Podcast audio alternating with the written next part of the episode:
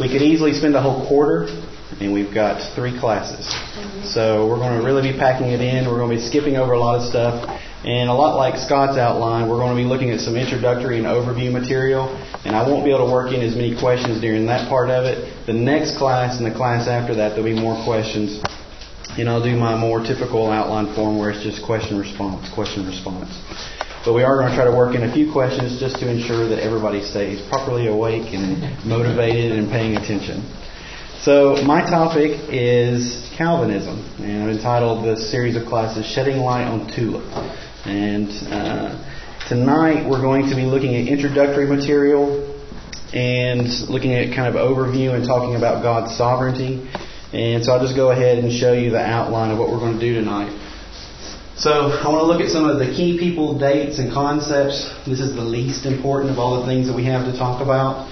Um, but I think it is important because it gives you a background of where other people are coming from. And my experience has been is that if you find somebody that's skilled or learned in this topic, they also have a strong historical knowledge, and that is very significant to them. And you're going to feel kind of awkward and kind of like you can't get on your right foot if they're using all this different jargon and knowing all these different people and you don't know who they are. So I think this is important. And as we brought up in other classes, I think it's key to this is, is not just doing an overview, but to look towards um, persuading them, convicting them of the, the error. And so we're going to look at barriers to unity, and then I want to talk about this historical argument. Tonight we're going to talk about the sovereignty of God, and then next time we're going to get into more tulip. And so the questions, we won't finish all the questions tonight anywhere close to that. We'll finish them next time and then do the questions that I just gave you. And if we have time on the third class, we're going to look at a couple of related topics. All right. So very quickly, what is Calvinism? And on the last slide, you saw where uh, I picked up on the word S for sovereignty of God and said that's the soil of tulip.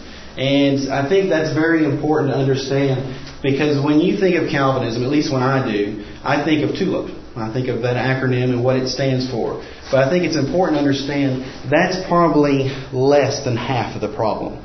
If you start with T and start working your way down and start trying to talk to people about that, you're not going to get very far. I mean, you'll, you'll have a very good discussion, you'll exchange a lot of points, but you're not going to persuade them. And the reason is, is they're holding on to this.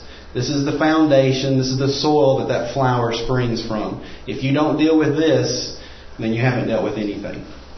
So more than half of the problem is right here. So sovereignty of God. Well, this is the basic idea. God is absolutely powerful. He's all knowing. Um, he's all knowledgeable. He's got all authority, all control, all power. He's the absolute being. And so it becomes impossible to think of anybody doing anything outside of him, having any power over him, or anybody even making decisions beyond him. And so if he makes, if he's all powerful, he makes all the decisions, and he's controlling everything, how could anybody choose anything that's contrary to him? And out of this sovereignty, one of the things that God has chosen is that man would sin. Specifically, that Adam, representing all of us, being our federal head, would sin. And by doing that, he corrupted himself and all of his offspring. And he did that such to the point that we are incapable of even willing to do good, much less doing good. We are completely and wholly evil, completely wicked, depraved from birth. There's just nothing good in us whatsoever. It's very important to, to emphasize the absolute nature of, of both of these statements the absolute sovereignty of God and the absolute depravity of man. Now, since we are depraved, or actually not since we're depraved yet, God has chosen by His secret good pleasure to save some people. Now, since we are wholly corrupt, there is nothing good in us that's redeemable. There's nothing that we can do to respond to God. So if He's going to choose some of us, that means there cannot be any conditions upon the election, upon that choice. So there's nothing that we can offer, so He has to make the choice without any condition. So this is our, our T and our U, and then we're going to see our LIP and our acrostic. So it just naturally makes sense that if God's chosen just some subset, just some select group of humanity to be saved, then when Jesus died on the cross, He didn't die for everybody. God's not going to make a decision or do something that is of no value or of no point.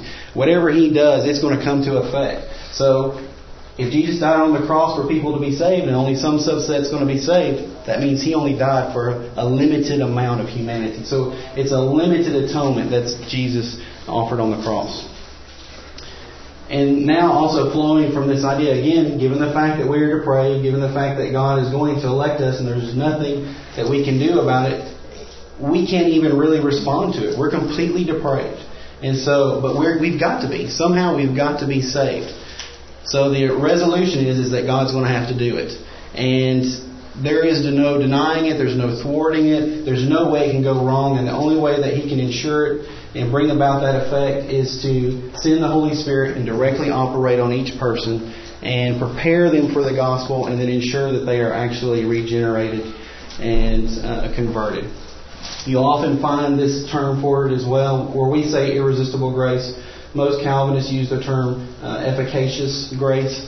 We'll talk about that a little bit more, but it's the same idea. And since God's grace is sufficient to save the sinner, it is more than sufficient to maintain the saint. God's will cannot be thwarted, therefore the elect will preserve. We will make it to the very end. We may fall away, but we're going to come back. We're going to, he's going to make sure that we preserve and or persevere to the end, and that we will be saved at last. And this is, of course, uh, we typically call this once saved, always saved. And then if we have time, one of the, this is not in the acrostic, but one of the things that falls out of this, and is particularly applicable to us, that there's some members in the church, the Lord's church, that are picking up pieces of this doctrine. We're going to talk about the transferred, or as they call it, the imputed righteousness of Christ, or our imputed sin upon Christ. So I hope we'll have time to talk about that in the third lesson. But that's just a brief overview of Calvinism. That's tulip. That's the acrostic that we're all very familiar with. And if you notice, I emphasize this word since over and over again. As you, I'm sure, have heard before, Calvinism is extremely logical. It's a very well thought out system. It's a very well developed theology. And so everything is strictly, is very closely tied together. And that has a lot of implications. If you grant just a, one or two of the assumptions, then they can build from there and build out the whole system. But if you start knocking at some of the legs, then the whole system starts crumbling too. Now, some are obviously do more damage than others, and so that's one of the things we want to talk about. Where are some of the best places to start? Okay, a little bit more uh, background information. It would be difficult to talk about Calvinism without talking about Augustine, uh, or Augustine of Hippo. He was the bishop of the North, Af- North African city Hippo, and he lived from 354 to 430 AD, about 75 years. And I think this is important to understand. He was raised a Christian. His mother's name was Monica. But pretty shortly, he turned to a very hedonistic pagan lifestyle. And he became what was known as a Manichaeism, or he adopted Manichaeism. And he was a follower of uh, the guy Mani. And then later, he uh, eventually became uh, a Catholic, converted to true Christianity in about 387. So, um, the thing that's interesting to me is is during this time he lived a very, as I said, hedonistic lifestyle. He had a mistress for about 13 years, had a son by her, and then her his mother was concerned that he was kind of moving in the wrong directions of society, so she arranged a different marriage and had him break off that relationship. And, but this girl wasn't old enough, and so while he was waiting, he had another mistress, and then he had another mistress, and Anyway, uh, sexual activity was a, a difficult problem for Augustine, and he wrote about it pretty extensively in his own Confessions. All right, he's considered a saint, a pillar, and a doctor of the Catholic Church. And some people consider him second to Paul. And this is very important because in the Catholic mindset, Augustine is not that much different than Paul. Whatever he writes is almost as valuable as what Paul or Peter may have written. So uh, he has tremendous amount of authority and uh, people coming from the Reformed faith may share some of that same feeling. Now, what some of the things he taught? Well, he was a very keen advocate of original sin, man's depravity, and then because of that, babies that are born into the world, they're depraved. We don't want them to go to hell when they're born. What if something happens to them? So infants have to be baptized. And then, of course, he was an advocate of efficacious grace, predestination, and God's supremacy. Now, as I mentioned earlier, he was very influential, but the other thing is he was highly inconsistent. Uh, he had a lot of problems even within his own teaching and his own thoughts. And you see that as he wrote over time, that in the very beginning, he, he had the strong influence of Manichaeism. And that's important because that's closely related to Gnosticism. And so they would teach they would teach key things like the flesh is inherently evil. Sound familiar?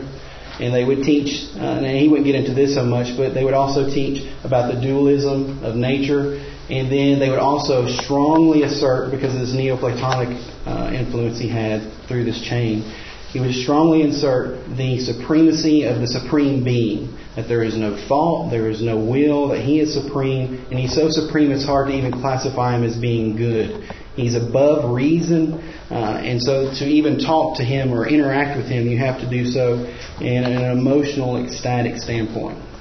So you can see just from that that there's a lot of influence in his beliefs. That even though he converted to Christianity, he still had some ties back to these old doctrines that are, are carried forward.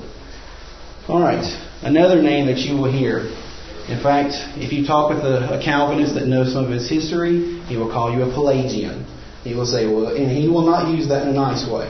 He will use that as in a pejorative term uh, to speak bad of you. It's synonymous with heresy. And so you would be a heretic, you would be a liberal, you would be a Pelagian. Now, who was Pelagius? Well, he lived. He was actually born roughly the same year and uh, and died a little bit before Augustine. He was a strict ascetic, and what that means is, is he emphasized uh, getting rid of all the luxuries of life. In fact, he associated uh, sexual relationship, even in the marriage, as being a sin. So he just, and this was very common in that day, that kind of belief. But he also emphasized man's free will and man's responsibility. And he first started running into Augustine because the people that he ran into that were taught by Augustine had very lax, he thought, lax morals and lax beliefs. And he thought it was because they blamed their sin and their lack of spiritual growth on the fact that they couldn't help it. It's just part of their nature, it's just part of their flesh. And so he began to teach against this. Now, unfortunately, we really don't know what Pelagius thought. All of his writings were lost, more or less. And all we have was what was quoted by his archenemy, Augustine. So there's a little suspicion as far as exactly what Pelagius believed. Now, we're not interested in exonerating that man. Uh, we're more concerned about how people see him in that doctrine and how it may relate. So, what do people think of him? Well, he disavowed inherited depravity. He said that man was basically good. Not depraved, but basically good. Okay, so far so good. But he believed that Jesus' death was exemplary, that it was not atoning. In other words, there was no real connection to Jesus' sacrifice and his death in our salvation. It didn't do anything to obtain our salvation, that he was just setting a good example that we should live like him. And he taught the responsibility of choosing good apart from grace. So, he, it seems, at least this is the, the connotation that's placed with him, is that man could obtain salvation apart from God. That he could, of his own will and his own determination, do what was right and obtain salvation. And so you can see where the Calvinists really don't like that idea at all. That this is going to the other extreme, where man has, is de emphasizing God's grace. Now, it's not clear whether or not he actually really taught that, but that's what people think. And when you go to speak to people, that's what they're going to, that's the category they're going to put you in. And incidentally, he was condemned as a heretic after his death in 431 AD. And as long as he was alive, he was able to speak to popes and exonerate himself. But once he was dead and was unable to defend himself, Augustine had him condemned as a heretic. And uh, the victors write history. So that's how it happened. Now, that, when Augustine's beliefs after that, after uh, Pelagius was condemned as a heretic, that became the official position of the church. And that's the way it was all the way through time, uh, up until John Calvin. He's probably the next notable person we want to focus on. And of course, the beliefs that we're talking about are named after him. So he lived in 1509 to 1564. He was French, but he ultimately ended up in Geneva, and that became kind of his headquarters, and that was his stronghold. Now he was converted in 1533 and three years later, at the age of 27, he wrote his Institutes of the Christian Religion. And that is the foundation of, of Calvinism and his beliefs. And he did that at the age of 27 and after only being a Christian for three years. And later he would say that he hadn't changed in any, um, he had not changed his beliefs in any substantial way since that time. Uh, he was key to the Protestant Reformation, and the Presbyterian Church and the Reformed churches looked to him as like their father and their spokesman and their representative. And what he did is he crystallized Augustine's views. And he formalized a more self consistent theology. So he worked on it, and where Augustine had a little bit of this and a little bit of that, he he uh, centralized and crystallized it into this one part and made it more self consistent. But it also made it more radical, and it made it in many ways uh, less appealing. And so, um, so he, he expanded his institutes, but he never revised his teaching. He was a pro- prolific writer and speaker. And his teaching was used as a basis for the Puritans' Westminster Confession of Faith, which is used by the Presbyterians. And I mention that because you'll see a lot of quotes from that. And uh, he didn't write that, the Puritans did. And the Presbyterians adopted it, but his teaching was the foundation for that. Now, as he lived in Geneva, he used the government and influenced them to enforce his doctrines. Uh, there was probably the most notable case is Michael Servetus. He was killed, he was martyred at uh, Calvin's uh, prosecution, and he persecuted other heretics. Uh, but this was very commonplace. This is what Luther did. This is what the Catholics had done. This is nothing unusual for his time. But I think that's notable. Now, there are a few redeemable things about him that he taught that we should use the Bible only. It's the Latin term sola scriptura. And he also believed in the regulative principle versus the normative. And what that means is you should not do something uh, unless it's authorized. That's what he believed. Now, Luther and all the people that he influenced, they took the other position. You can do whatever you want as long as it's not forbidden. So he and Luther had a, a parting of the ways on that point. So he had some redeemable, you know, good things to say about him. Uh, now, interesting thing is, along with Augustine and Aquinas, that we'll talk about later, uh, he was he's identified as orthodoxy itself. Mean, he is the embodiment of it. If he said it, if Augustine said it, if Aquinas said it, that you can't say it any better than they did. They are right, and there's no way to improve upon that. That's the general view that you'll run into often case. Now, Jacobius Arminius, he was a Dutchman, and he lived 1560 to 1609. He was four years old when Calvin died, so he he was he came along a little bit later. In fact, he was raised as a Calvinist. He went to the school that Calvin uh, created, and he was taught by Theodore Beza, who was Calvin's successor. And uh, he came to his beliefs because he was called upon to debate someone who was bringing these strange new ideas. And doing the debating, he realized some inconsistencies, and he started revising his own beliefs.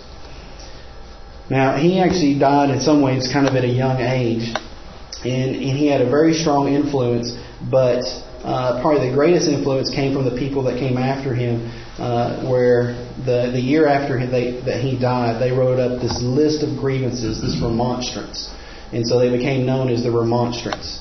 And their main points were is they did agree with Calvin that yes, we are born in an original sin, depraved, but they believed that the predestination was conditional and that God intended or wanted everybody to be saved. So they believed in universal atonement, even though the application of that may have not been universal. And they believed that man cannot exercise saving faith, so grace was necessary, but it was still resistible. And they weren't real sure, but they finally fell on the side of, yeah, man can fall from grace. So they held on to some of the foundations of Calvinism, but yet in a lot of the application they went the other way. So there was some, you can see there's some logical difficulties in their own beliefs.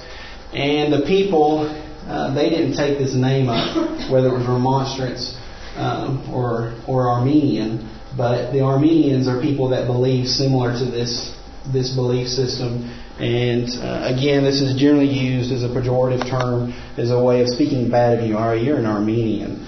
Uh, and so this is never said in a good way. Now, for the Calvinists, it's one or the other. You're either a Calvinist or you're an Arminian. So even if you don't agree with Arminius, it doesn't matter. That's what they're going to call you. And um, He was eventually labeled as an anathema and he was expelled from the Netherlands at the Synod of Dort in 1618 to 1619. So again, the um, there was a political influence in there, and again, the victors write history. So uh, Pelagius and Arminius, these guys were heretics, and if you say anything remotely like them that's not Calvinistic or Augustine uh, agreement, that's what you'll be labeled. So some other notable people, Thomas Aquinas uh, in the Middle Ages, uh, he wrote the Summa Theologica from 1225 to 1274 is when he lived. He backed up everything that Augustine said, but he even worked on it even more. Uh, he had a lot of good things to say, but unfortunately on this point, uh, he did not help the truth. And he actually, it's, it's a toss up between whether he or Augustine is the most influential person in the Catholic religion.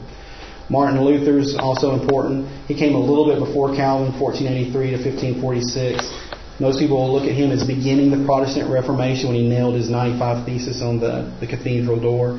And then he taught this idea of justification by faith alone and really emphasized that, and Calvin picked up with that and really added that to, uh, to his belief system.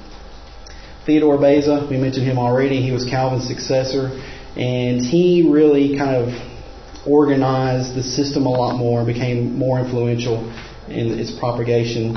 Uh, Louis Molina, he was a Catholic who tried to reconcile these things.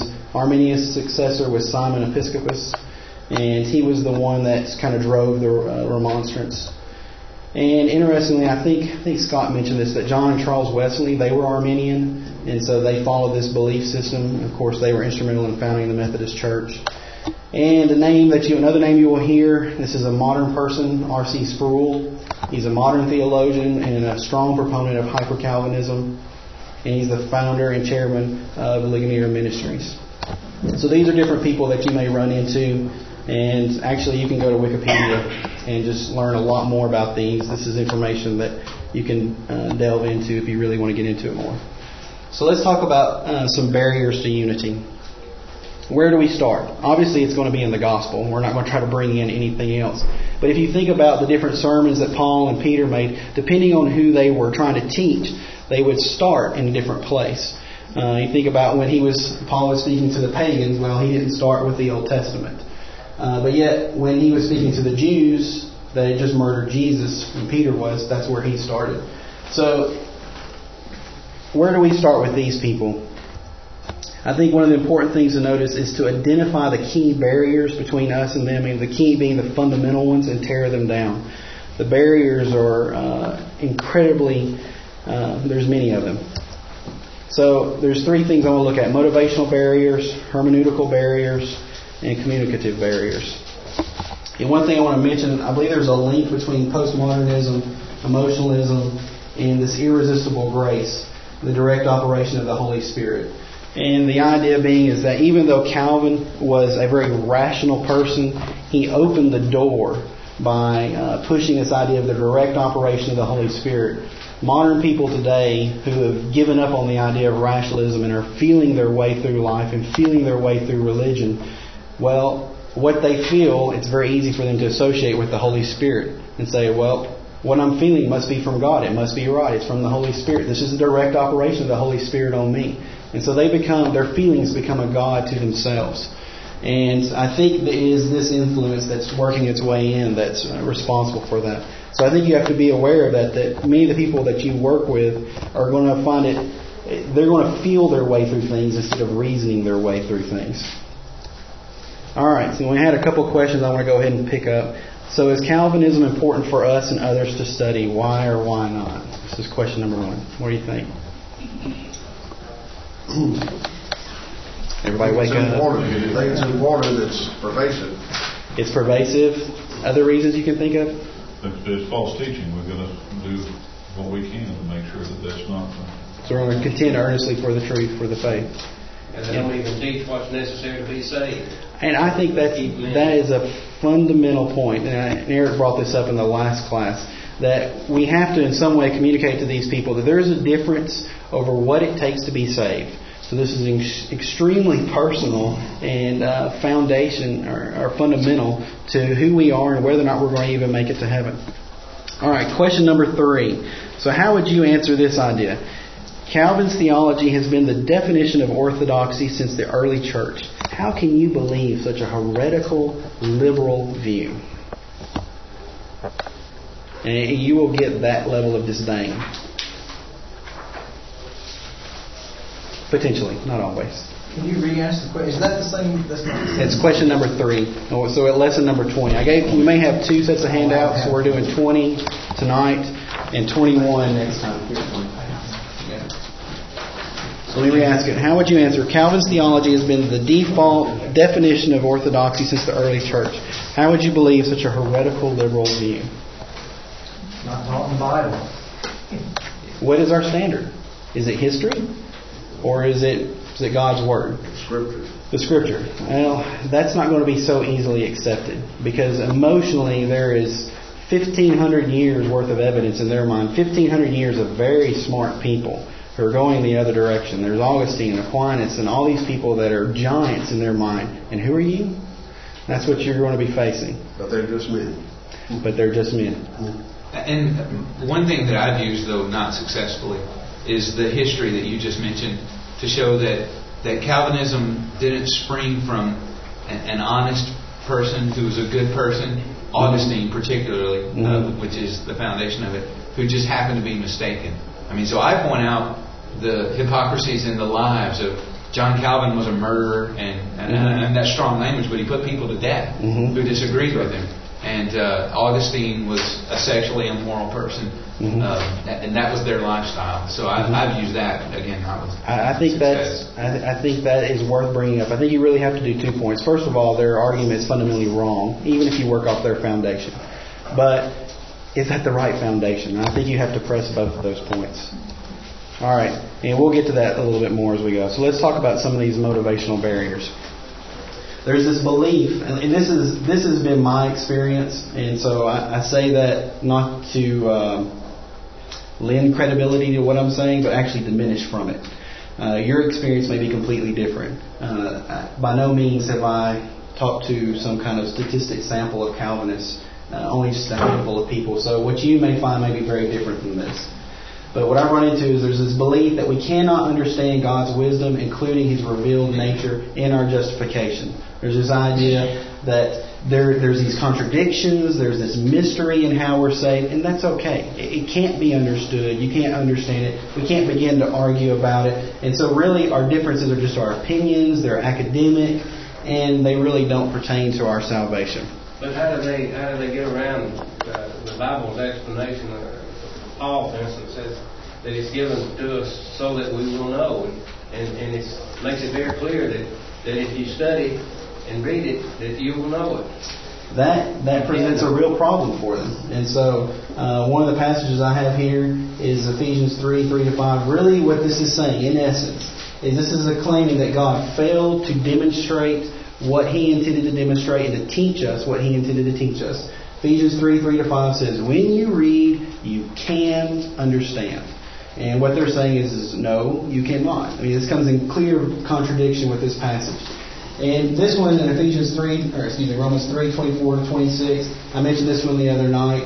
I, I think this is very key here because it says that God intended for the cross to serve as a means of demonstrating His own justice, His righteousness, and that we might be just and that we may be justified by him. So he this is not some mysterious, deep, dark thing that God really didn't intend for us to understand. He put this at the forefront and said, This is who I am. And I want you to know who I am. This is an example. This is my nature. This is how you're saved. This is how you are to be. So one of the most fundamental and key points that God said, I want you to understand it. They're saying, no, you can't.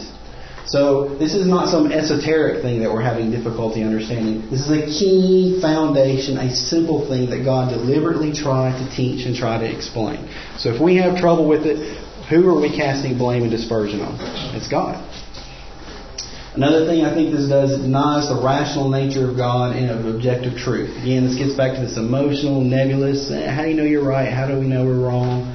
Lots of passages where God talks about us, you know, reasoning together and uh, being very logical, being saved by truth. So lots of passages against that. It embraces division, which God clearly condemns. We talked about this earlier. And then, as Brother Jackson brought out, there's a very personal motivation here. We're talking about the foundation of our Christianity, of our salvation. What do we have to do to be saved? Baptism. And that's a very key point. And in Hebrews 6, 1 through 2, I think this, is, this goes back to this point up here. The writer of Hebrews said this is one of the elementary principles. This is something that should be obvious. That's something that should everybody should be able to understand. If baptism is becoming a very difficult point and we're having to work very hard to make the scriptures say something they don't clearly say, then we're not we're going in the wrong direction. It's supposed to be very easily understood, or so the writer of Hebrews says. All right. And, and I think these are things that when I'm talking to people, I look for them to be, they're dropping clues to, and they're giving me open doors where they believe these things. And as soon as I see one of these, I pounce on them. And as Eric said, to not much success, but at least that's what I've tried to do. All right, there's some hermeneutical barriers. This is, uh, I call it the Google or the keyword hermeneutic. If you see a word in a verse that pertains to what you believe, it must teach what you believe. There's the word, it must be right.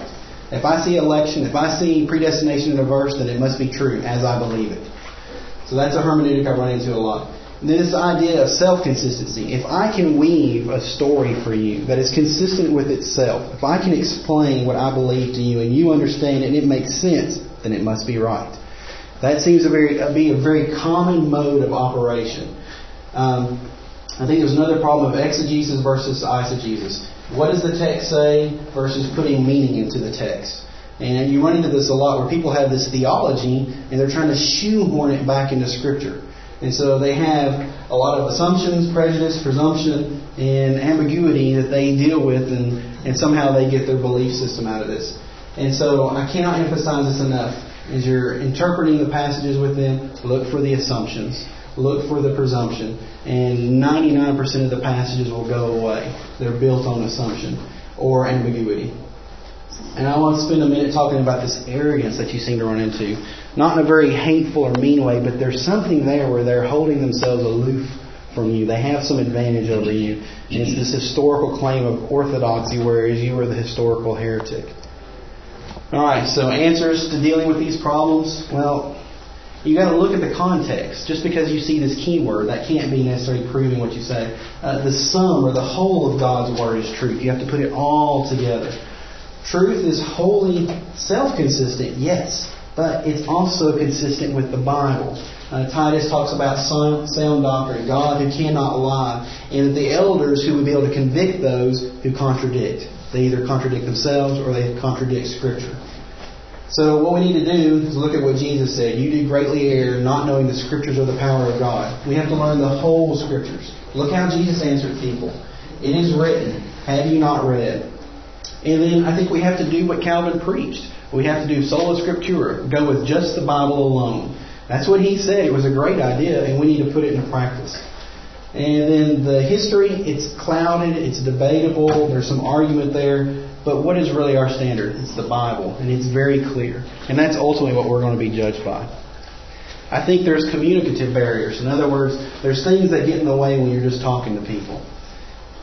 Part of the problem is is that on both sides, and this I'm speaking of probably you, definitely me, and then whoever you're working with, you're not going to understand everything they really understand in their belief, and they're definitely not going to understand what you believe. So you got to realize that, um, and then oftentimes because that you find each other attacking a straw man. Each other is throwing arguments at something that's not really what you believe, so it's not really applicable. There's going to be a variance in definition and jargon. You're going to be using words different ways. And so you have to realize that. There's a huge body of relevant scriptures. Uh, whether or not they're really relevant is up for debate, but there's a lot of scriptures that can be brought in. And then there's grossly incompatible views. And in my experience has been is that people believe on the other side when they're talking to me is that you know there's not that much difference. And as we talk more and more and more, like oh, there's a huge difference. And so, uh, you know, be aware of that. So realize there's a massive variance in belief. There's hyper Calvinists, three point Calvinists, four point Calvinists. Calvin would be a hyper Calvinist. In other words, everything he said, that's what they're going to hold to. The four point and the three point Calvinists, they're going to start backing off on different points. And you may hear the term neo-Calvinist. It's the same idea. People who've taken bits and pieces they've wanted and let go of the more unpleasant uh, points of Calvinism. So patiently, Tracy said this, this is great advice. Patiently listen and repeat the other's beliefs. Enforce reciprocity. Make them do the same thing. Make them repeat back to you because it's no good if you understand what they're saying, but they don't understand what you're saying.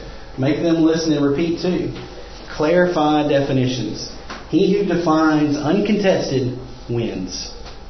If you let them make the definitions, they're going to embed their claims in the definitions and define words in such a way such that they win any debate and any argument before it ever starts. And most of the time, that's where uh, things go afoul right off the bat is with the definitions. Pay very close attention to that. Don't argue in circles. You don't want to be going uh, rabbit chasing, wild goose chasing. So be aware of this because that's exactly what will happen. And as soon as you got to have some plan to how to deal with that. Work hard to over communicate. You need to call attention to these problems. Not just know it in your mind, but you got to tell them about it and make sure they're thinking about it so they can be aware and working from it. We want to assume that they are honest and give them the benefit of the doubt and give them access to all this attitude and this information as well. And I think this is important that oftentimes after studying with people, you may find that, okay, I've answered all of your questions, you've answered none of mine, but yet you haven't moved one bit. What's going on? And in their mind, they're thinking, hmm, this person didn't prove their point at all.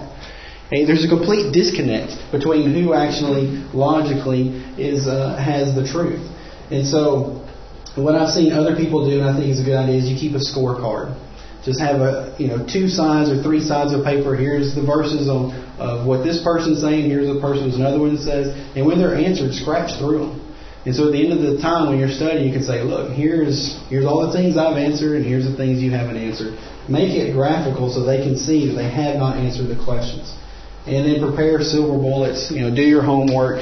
Um, this gets back to the idea of not arguing in circles and going all over the place.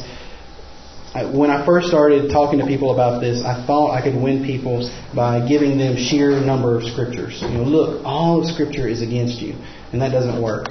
Because if, if you don't pin them on one verse and they go to the next one and they go to the next one, if they're not convinced by one verse, they're not going to be convinced by a thousand. And then they're going to start to feel, well, look, I'm going to be able to deal with you on this next passage just like I dealt with you on the other ones. You need to find the passages you're most comfortable with, that you think are the most effective, and hold your ground. And bring out all the little points to show the fact that they are using that inconsistently. So, all right, now let's talk about the historical argument. There's this presumptive arrogance that's often associated with highly educated Calvinists. It's not true of all Calvinists by any means. I think it's the minority. But if you get into a deep discussion with somebody, they're going to typically be well, um, well educated. This attitude arises from their idea of associating their belief with historical orthodoxy, the Reformed theology, the theology of the Reformers. They presume truthfulness based on a consistent belief of the church and reformers since Augustine. And that's your key. What did the Christians believe before Augustine? That's a good question. Would that not be closer to the source of truth and more valuable? If we're going to take history as a proof, why don't we see what happened before Augustine? All right. I'm not going to begin to go through these. Justin Martyr. Unless the human race has the power of avoiding evil and choosing good by free choice, they are not accountable for their actions. 100 to 165 AD. Again, rather each man is what he will appear to be through his own faults. Justin Martyr, Clement of Alexandria, we have believed and are saved by voluntary choice. 150 to 211 or 216. Tatian, rather we die by our own fault. Nothing evil has been created by God. We ourselves have magnified wickedness, but we who have manifested it are able again to reject it. Uh, Irenaeus 115 to 202 AD. And why call me Lord, Lord, and do not the thing that I will say? All such passages demonstrate the independent will of man. He goes on, he goes on, and he goes on. Most of the people before Augustine believed in the free will of man and they rejected the idea of the inherited depravity of man. So if that's what you're going to operate from, you're on a bad foundation. All right, now let's talk about the sovereignty of God. I think this is important to realize is they're going to assume that they believe in the sovereignty of God and you don't. If you disagree with them, you don't. And so there's this idea of what's called the false middle. They've gone to two extremes. They need to realize that sovereignty of God is not a doctrine exclusive to Calvinism. I agree, it is taught in the Bible. The question is how one or the Bible defines God's sovereignty. He has the authority and right to rule. He has the power and competency to rule. That's not argued. The question is, what is the extent of his exercise of rule? How much does he exercise? How much does he intervene and use that authority? Take, for example, this idea God is in complete control. Well, I agree with that, but what do you mean by he's being in complete control? This is the problem where there's this communicative barriers that we're talking about. He is in complete control, but has he given us any control?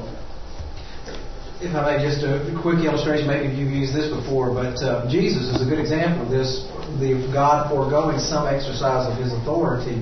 When Jesus was going to the cross, he told Peter, as we read the other day, that uh, he could call more than 12 legions of angels to defend him, but he, he forewent that, that exercise of power.